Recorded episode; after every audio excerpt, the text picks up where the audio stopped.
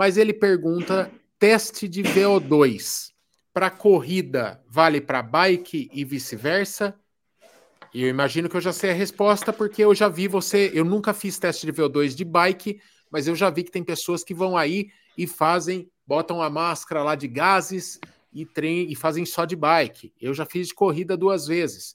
É diferente, né, Mestre Lu? VO2 de cada esporte? É diferente, é, é necessário que se você pratica.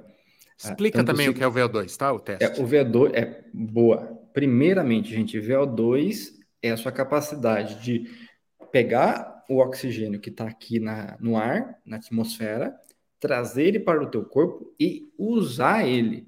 Tem gente que capta, traz para o corpo, mas não usa de forma eficiente. Quem são essas pessoas? As pessoas menos treinadas. As pessoas mais treinadas e mais favorecidas geneticamente usam melhor o oxigênio que vem da atmosfera. Ele entra ali para a célula. Então, isso é o VO2 temos um equipamento que faz a análise dele, que chama analisador de gases ou unidade metabólica.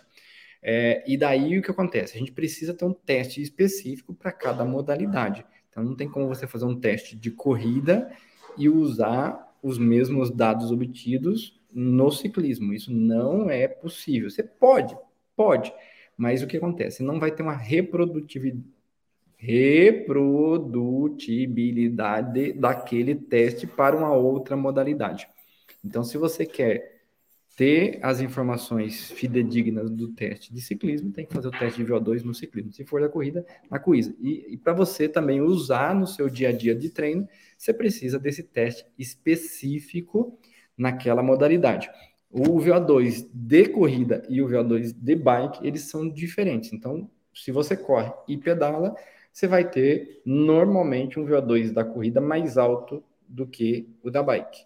Se você só é um pedalador, né, um ciclista, e você vai fazer os dois testes, muito provavelmente você vai ter um VO2 mais alto no ciclismo do que na corrida. Olha que curioso. Entendi. Interessante. Então, tudo depende da modalidade que você faz e você tem que fazer os testes, porque vai dar valores diferentes. Consequentemente, as zonas de treino, elas são diferentes também a tua modalidade forte, vamos colocar assim. Tua, Sim. O teu esporte de base ali.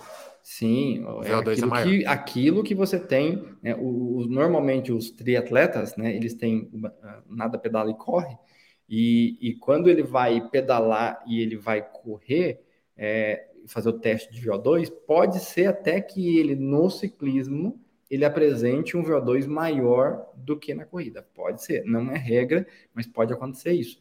Mas normalmente o que a gente observa é que VO2 da corrida, para quem faz as duas modalidades, acaba sendo mais alto do que no ciclismo.